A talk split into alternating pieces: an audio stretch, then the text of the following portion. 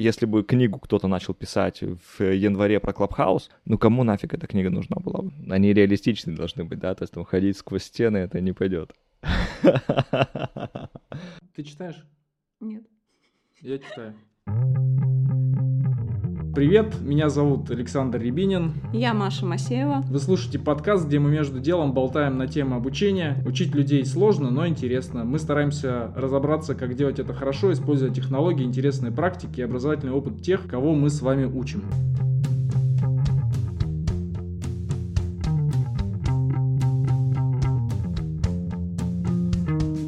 И сегодня у нас в гостях э, Сережа Капличный, мы познакомились с Сергеем года 3-4 назад. Сережа приезжал к нам в Лапмедиа и, будучи сотрудником на тот момент времени Ман Иванов Фербер, а, рассказывал нам, читал нам небольшой мастер-класс, а, рассказывал про себя, про книги, про саморазвитие. Насколько я за тобой слежу, сейчас что-то в твоем профессиональном направлении поменялось. Но что касается саморазвития, экспериментов над собой, если так можно сказать, а, это все, наверное, усугубилось в хорошем смысле.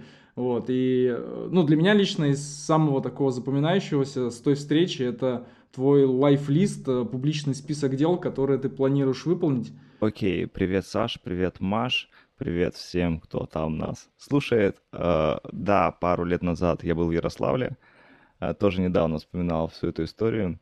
Uh, окей, если ты хочешь, чтобы я рассказал про лайфлист, то расскажу про лайфлист. Uh, сколько там, не знаю, 6-7 лет назад, я тогда на тот момент жил в Екатеринбурге, и как-то в моей жизни все было достаточно грустно, и я не знал, что делать. В профессиональном плане, в личном плане, как-то у меня все в жизни чересчур сильно менялось, то есть я там университет год или два назад закончил, и как-то вот не знал, что делать в профессиональном плане, там одну работу на другую сменил, как-то что-то ничего не получалось.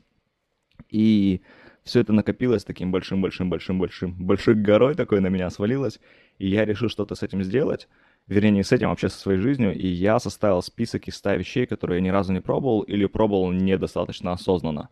И я, то есть, это не то, что сел за вечер написал 100 вещей, потому что это чертовски сложно оказалось, на это ушло пара недель у меня, мне кажется.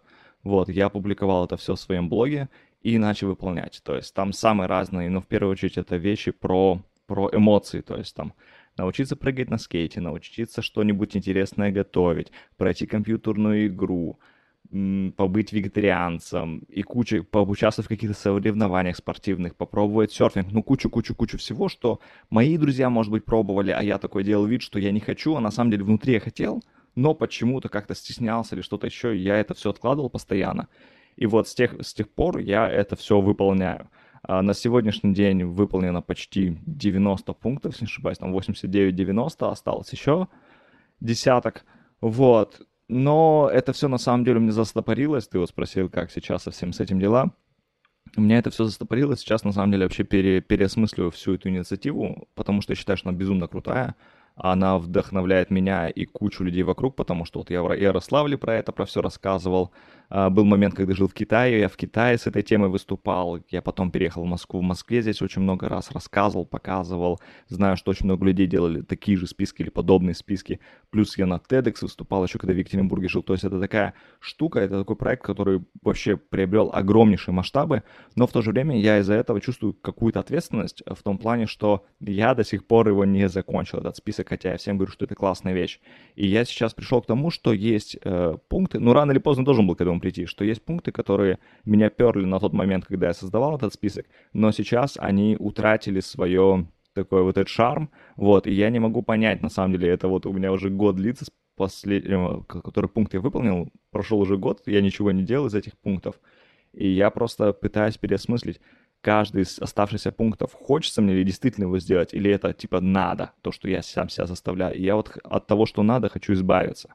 И думаю, как это сделать. В общем, пока что в таком подвешенном состоянии этот проект. То есть ты в стриптиз-клуб пока не собираешься? Пока я не... Я пока не сходил, так отвечу. Да, да, да, там был один из пунктов, это сходить в стриптиз-клуб, да, да, да, сходить на стриптиз. Ну вот этот список — это такая вдохновляющая вещь. А какая была, может быть, самая интересная обратная связь от людей? Воу, какая была самая интересная обратная связь от людей? Ну, в том, что точно таких же ребята, как оказались, их, их много. То есть ты когда живешь в своем каком-то вот мире, вот я на тот момент жил в мире, и мне казалось, что все вокруг классные, все вокруг столько всего делают, а я как бы мало чего делаю. И сейчас, э, когда я про все это рассказывал, и потом люди создавали такие же списки, подходили, говорили, как их, их жизнь изменилась, я начинаю понимать, что таких людей, сомневающихся, их очень много. И благодаря вот какой-то такой вот небольшой инициативе, их жизнь начинает меняться, и они начинают мне там говорить, респект, Серега, было классно. Вот, вот эта обратная связь, конечно, безумно приятна, когда люди создают такой же список, и, и у них все получается. Я тоже, кстати, создал после того, э, той встречи. У меня так получается, что я возвращаюсь к нему изредка и смотрю, что какие-то пункты уже достигнуты, но я это делаю не потому, что это в списке находится, да, а потому что, ну, так жизнь сложилась. Да, это немножечко магии, которую этот проект дает. Это вот такая вот вещь, действительно, так происходит. У меня Сергей Капличный в большей степени ассоциируется с книгами, и не только потому, что когда ты к нам приезжал, ты работал э, в МИФе, но и в том числе там те советы, там те лайфхаки, о которых ты рассказывал, у меня как-то они отложились.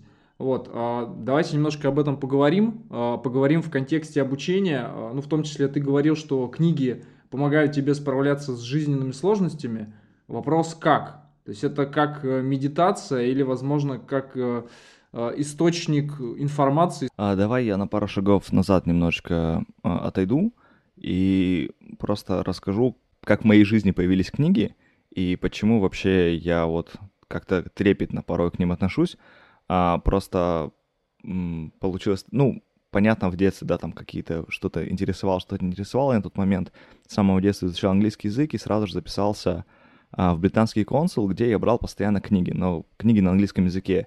И мне кажется, лет к 16 я за, за 16 лет своей жизни прочитал больше книг на английском языке, чем на русском языке. Просто недавно этот факт для себя понял и офигел сам от него. Вот, и на тот момент для меня книги, это в первую очередь был, ну, подростковое время, для меня это был какой-то побег от реальности или скорее осознание реальности такой, какая она есть с разной градацией, от самой какой-то э, успешной до самой жести, там, вот это контркультура, Чак Палани, Кирин Уэлш, это все мне очень сильно нравилось. Вот, и потом книги как-то это было для меня скорее, э, на тот момент для меня существовали только художественные книги, и это продолжалось очень долго, до того момента, как я вот этот, опять-таки, список, про который я говорил, я его сделал, в моей жизни все постепенно стало меняться, и так вышло, что я очень сложно это было, но я устроился на работу в издательство Манонов Фербер, это на тот момент, и думаю, сейчас тоже остается ключевым издательством нон-фикшн литературы в России – а, и я проработал там три с половиной года на должности копирайтер-креатор, то есть моя основная задача была читать очень-очень-очень много книг и писать очень-очень-очень много текстов по этим книгам для продвижения этих книг ну, для дальнейших читателей. И еще во время работы в издательстве и до декабря 2020 года я запустил собственный проект под названием «Многочитал». То есть это посылка с книгами. Каждый месяц я выбирал самую классную литературу, художественную, нонфикшн и детскую, добавлял туда подарок и отправлял это все ребятам со всего, со всего мира даже, да. То есть понятно, что с России из разных городов заказывали, но в том числе мы отправляли за рубеж очень много посылок. Вот, и Почему этот проект родился? Вот это будет ответ на твой вопрос. Когда я работал в издательстве, особенно когда я только-только пришел, вот этот а, огромный массив информации из книг, который безумно интересная, а, он свалился на меня, и я не знал, что с ним сделать, потому что, э, ну, понятно, что я работал, да, это была часть моей работы, но в то же время понимал, что мне в голову прилетает огромное количество знаний, с которыми я не понимаю, что делать. И тогда я для себя усвоил принцип, что как только ты прочитал какую-то книгу, ты берешь хотя бы одну идею из нее и сразу же делаешь, тут же воплощаешь в жизнь. И для меня это было типа большим открытием, и я так постепенно, постепенно, постепенно начал как-то улучшать э, то, что происходит в моей жизни.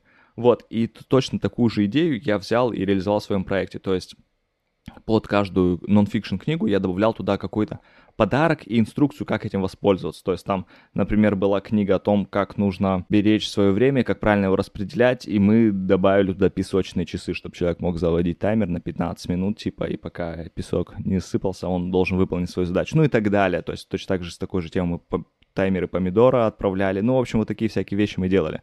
Вот, то есть, отвечая на твой вопрос, для меня книга — это какой-то источник знаний, но самое важное не просто читать книгу, но брать и сразу реализовывать те, хотя бы одну мысль из этой книги сразу же. тогда книга не пройдет зря. Это я сейчас говорю про нон-фикшн литературу. Угу. Тут как раз вот есть мнение, что ты читаешь книгу и быстро забываешь то, что ты из нее подчеркнул. То есть, чтобы такого не происходило, хочется применять на практике. Получается, что так? Да, да, да, да, да, да, потому что меня прям, меня самого бесит, когда я прочитал книгу, ну, и она вроде классная была, вдохновляющая, ну и все, и она вот пролетела мимо. Э, для меня это как будто неуважение к самой книге, поэтому нужно брать что-то и делать, прям желательно сразу же. Хотя бы это не, не обязательно, что прям полностью кардинально свою жизнь, но хотя бы немного что-то ты должен из нее воплотить, как мне кажется. А я, кстати говоря, вспомнил, что еще зацепилось мне э, с нашей встречи это заметки э, о книгах в заметках айфоновских. Вот. Ну и действительно это возвращаться, возвращаться к тем заметкам, тем мыслям, которые ты почерпываешь. Э, как это, есть кривая забывания, да, от того, что ты прочитал через 2-3 недели, ну, может, побольше, ничего не останется. Вот. А если ты вернешься, оно у тебя Э, раз возобновится, два э, обновится, ну и уже, возможно, перейдет в архивную часть э, нашего мозга. Да, верно. Я, я, я знаешь, как сейчас делаю? Сейчас я точно так же у меня там после прочтения я пишу название автора, понравилась книга, не понравилась, цитаты, которые оттуда я там подчеркнул, выписал, и дальше еще то действие, которое я либо уже выполнил в процессе чтения, либо планирую выполнить вот сейчас, вот типа, чтобы книга эта закрепилась. И да, ты верно сказал, что у меня стоит прям напоминание, типа там раз в два месяца возвращаться к книгам, которые ты прочитал, э, пролистывать, потому что иногда ты читаешь что-то, в моменте ты какую-то тему подчеркнул, там реализовал, а спустя полгода ты столкнулся с другими сложностями, но та книга может тебе в них помочь разобраться. И ты как бы вспоминаешь и такой, оп, и все. А есть какая-то книга, к которой ты возвращаешься чаще, чем к остальным? А, да, да, да, однозначно есть. Э, на самом деле, это простые книги, мне кажется, и, знаешь, это не то, что там какое-то хардкорное чтение, но я люблю простые книги. Э, я сейчас говорю про книгу «Кради как художник», э, однозначно, э, Остин Клеон. Книга «Между надо и хочу», прям очень сильно мне, она мне нравится, она очень красивая, очень правильная. И периодически еще «Маленький принц», я думаю потому что, ну, вот это, это все три книги, которые можно, мне кажется, прочитать, блин, буквально за полчаса, за час пролистать, но в них столько мыслей и идей, которые перевариваешь и перевариваешь и перевариваешь, по крайней мере, для меня так. Да, все, все гениальное просто в книгах тоже иногда такое срабатывает. А у вас есть книги, которые вы перечитываете? Последнее время нет. Раньше я, например, что-то из художественной литературы перечитывала. Просто как вдохновение к жизни там какого-нибудь Дариана Грея. Я могу книжку прочитать там процентов на 70, а, бросить ее, а потом вернуться и перечитать ее. Из последнего это «Мозг освобожденный». А, ну, из того, что реально перечитал, это «Новая земля» а, Толли. Довольно странное чтиво, с одной стороны, с другой стороны, она вот, наверное, на текущем этапе моей жизни по-другому в меня ложится, и я воспринимаю ее совершенно по-другому, чем я ее читал там пару лет назад. Как выделить время для чтения в современном мире, когда все быстро? Блин, не знаю, в том плане, что меня этот вопрос всегда прям такой в ступор вводит, э, потому что вот у меня, типа, ну, чтение — это такая важная вещь для меня, да, и поэтому у меня вообще, ну, такого вопроса не встает. То есть, типа, я просыпаюсь, мне хочется, иду читаю, или там перед сном читаю. Вот. И мне кажется, что если человек не может найти время, то, наверное, для него это не приоритет, ему это не нужно. И поэтому я вот против того, чтобы впихивать, типа, нужно читать, читать обязательно, и вот это вот все, мне кажется, эта история не совсем правильная, потому что кому-то комфортно а, потреблять информацию из книг, а кому-то комфортно из подкаста, кому-то комфортно из лекций, кому-то комфортно из разговора с другими людьми. И поэтому я вообще, в принципе, не считаю, что читать нужно. Вот это вот нужно обязательно. Ну, это история, которая, мне кажется, она неправильная немножечко, потому что, несмотря на то, что я, например, очень сильно люблю книги, э, мне кажется, то, что сейчас, вот в этом году я прям сознательно сокращаю чтение книг, потому что мне интересно знакомиться с другими форматами информации, передачи информации.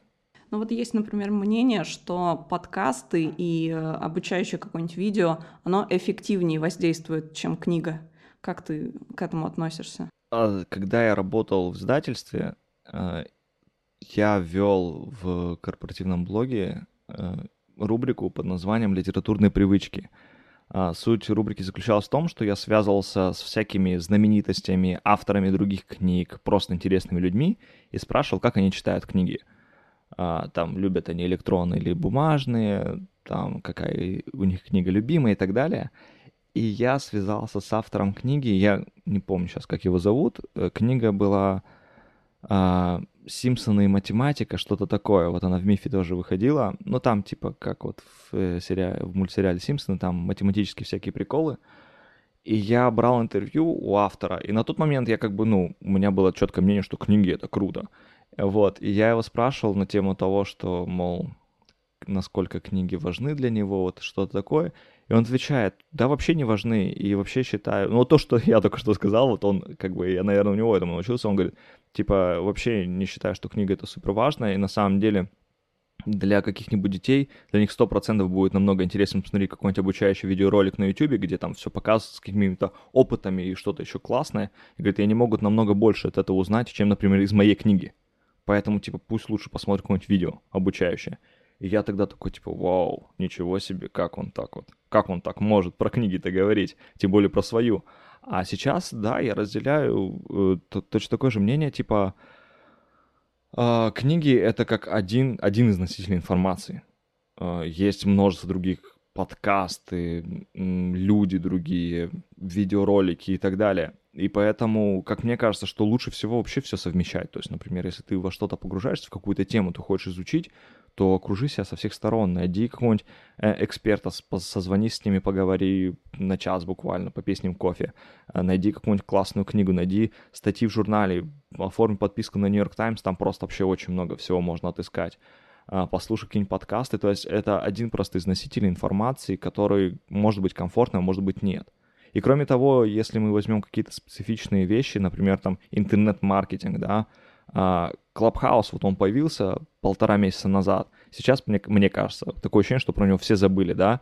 Но, например, э, если бы книгу кто-то начал писать в январе про Clubhouse, и она бы вышла, книга, как правило, через 9 месяцев уходит, то есть она бы вышла бы в конце года, ну кому нафиг эта книга нужна была бы? Просто бессмысленно. А, например, можно было какую-нибудь статью про Clubhouse почитать, запрыгнуть, залететь, какие-то получить туда бенефиты и продолжить свою жизнь дальше. Вот.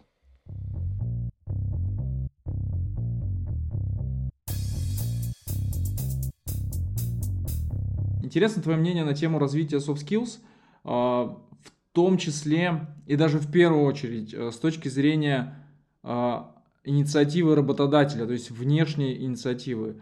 А, инициатива со стороны там вузов, учителей школ, если какие-то учителя школ задумываются о софт-скиллах, а это нужно делать. Но, может быть, они это делают неосознанно, э, без использования этого базворда. Я к тому, что все эти навыки в наше время мы как-то в наше время, я говорю там про, про наше поколение примерно, да, мы развивали неосознанно и развиваем. А, э, не то чтобы неосознанно, ну то есть самостоятельно, там нам интересно это, этим заниматься.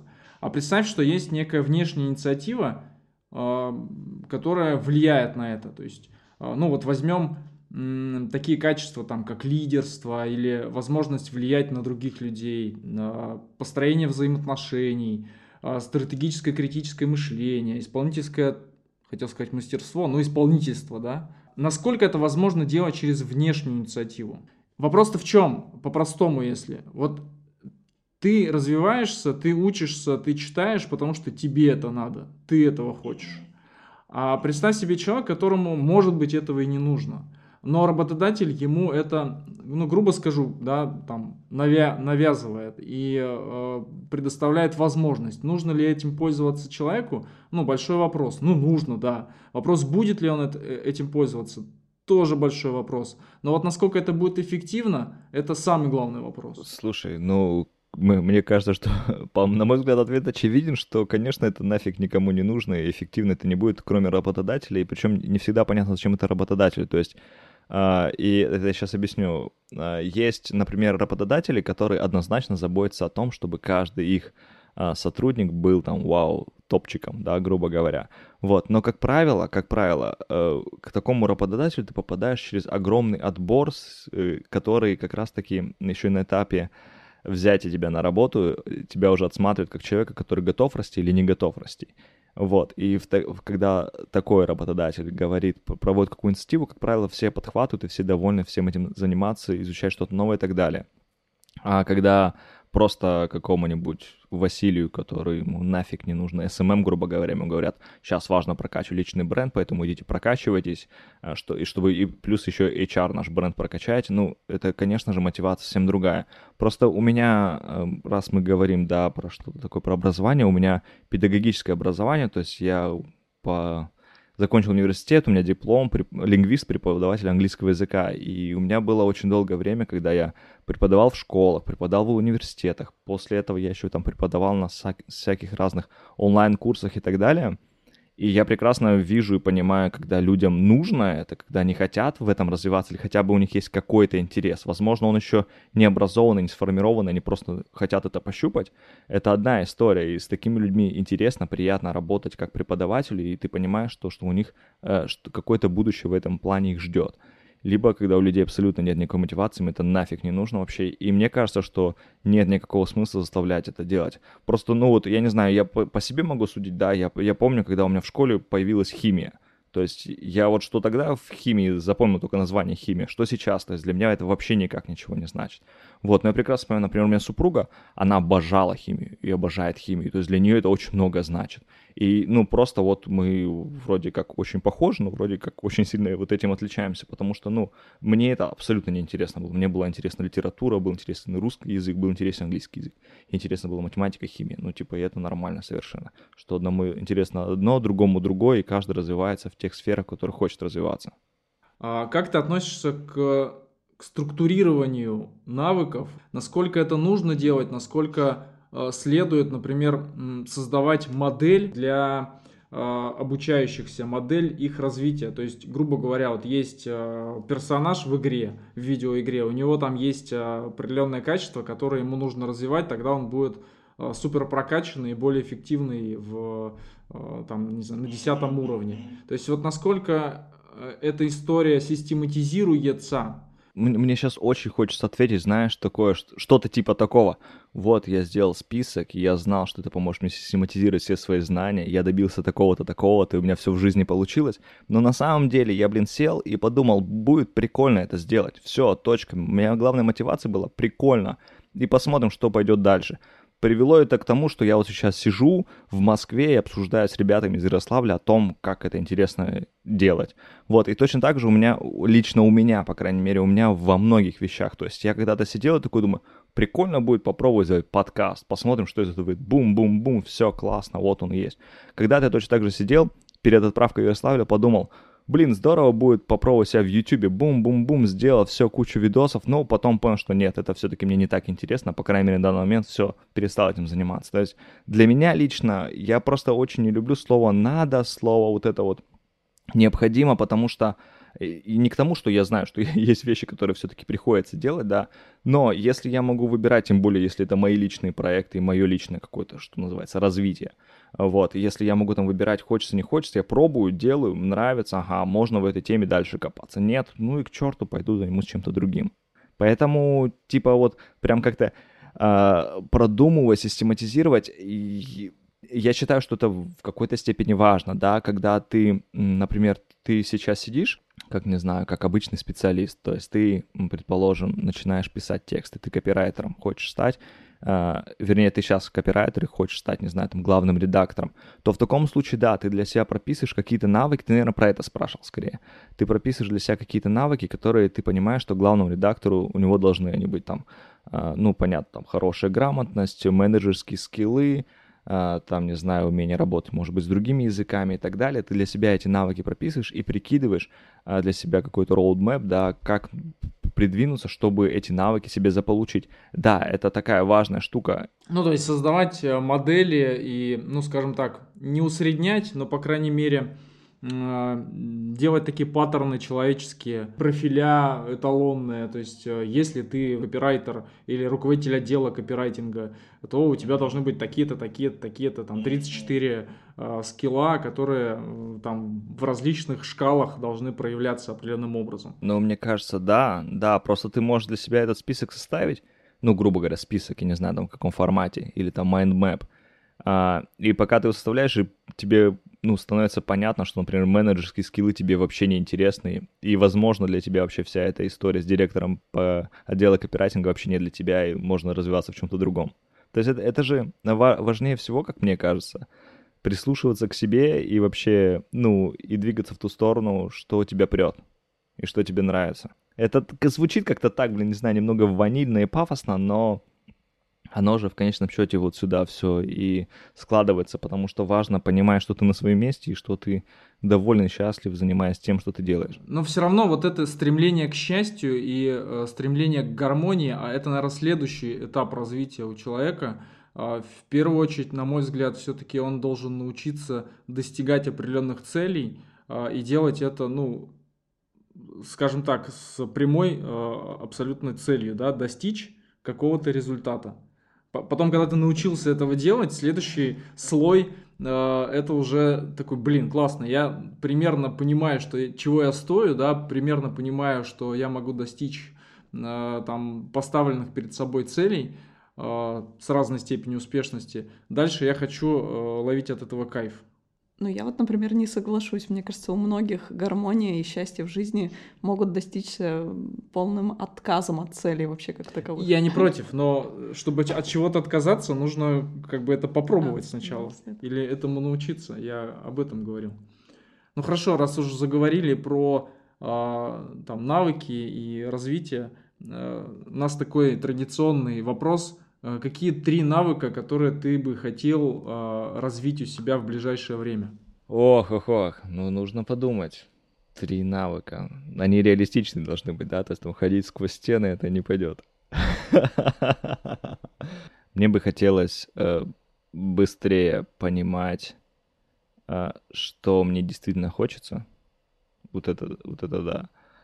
Э, второй, потому что это, это, мне кажется, это очень сложно. Э, сразу понимать, что тебе хочется и от чего тебя прет. Потому что вот как ты даже назвал, да, нужно сперва там попробовать, прислушаться к себе, вот это все там проанализировать.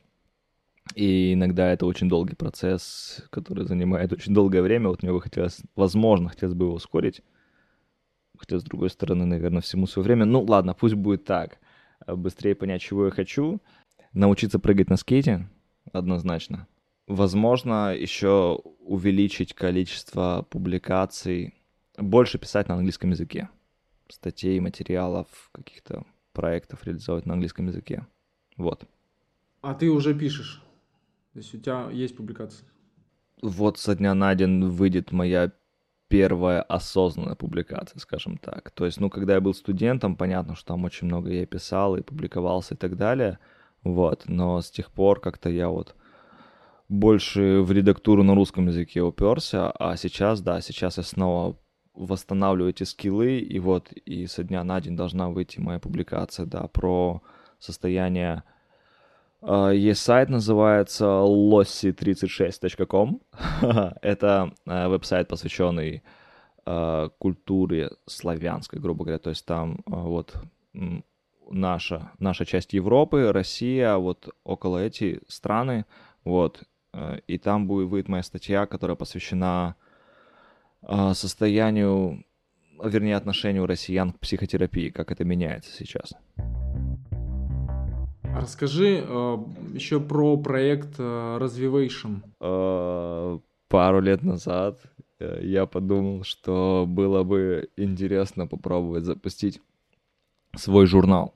А, просто проблема в том, что миллион медиа в интернете, куча-куча-куча всего — вот, и хотелось сделать что-то, от чего самого бы перло и что было бы интересно. Но на этот раз я решил, то есть у меня очень часто были проекты, где выступал только я единственным автором. Здесь я решил немного увеличить масштабы. Вот, я привлек интересных мне ребят, чтобы они э, готовили статьи. Но я там в том числе тоже готовлю статьи. Вернее, не только статьи, то есть там точно так же туда входят и подкасты, раньше еще входили, и периодически сейчас входят видео, переводы каких-то статей эксперименты над собой и так далее. То есть раз в месяц приходит э, интернет-журнал, он платный, э, он раз в месяц приходит, и ты погружаешься в кучу-кучу разных материалов, так или иначе связанных с саморазвитием, э, с продуктивным отдыхом, с чем-то таким интересным и вдохновляющим. Вот, и, ну и помимо журнала, то есть сопутствующая сюда же вещь, это вот подкаст Развивation с таким же названием и телеграм-канал с таким же названием, где мы там тоже публикуем всякие интересные вещи. Ты читаешь? Нет. Я читаю. Особенно про отдых. А, и сейчас э, последняя тема – это минимализм. Я прям вообще поддерживаю эту историю. А, у меня супруга, если честно, вообще фанат э, минимализма. А, ну, слава богу, со мной согласовывают некоторые изменения. Последняя книга, которую прочитал на тему минимализма, «Прощайте вещи» называется. Японский парень ее написал из Японии. Переходим к рубрике Киберпанк 2021. Мария, у тебя что-то будет сегодня? Да, у меня будет. Секунду. Пока Маша ищет, я прокомментирую. Мы, в общем, а, находим какие-то новости, или они просто к нам сами приходят, а, и а, пытаемся эти новости как-то интерполировать на образование, на обучение и применение в образовательном процессе. Так, ну у меня сегодня странное опять что-то. Это искусственные люди от Samsung. Это проекции 3D искусственных людей на больших экранах, а, которые обладают своим искусственным интеллектом. У них есть некая предыстория, вплоть до работы, каких-то э, жизненных э, историй, опыта. А, и они могут отвечать на любые поставленные вопросы.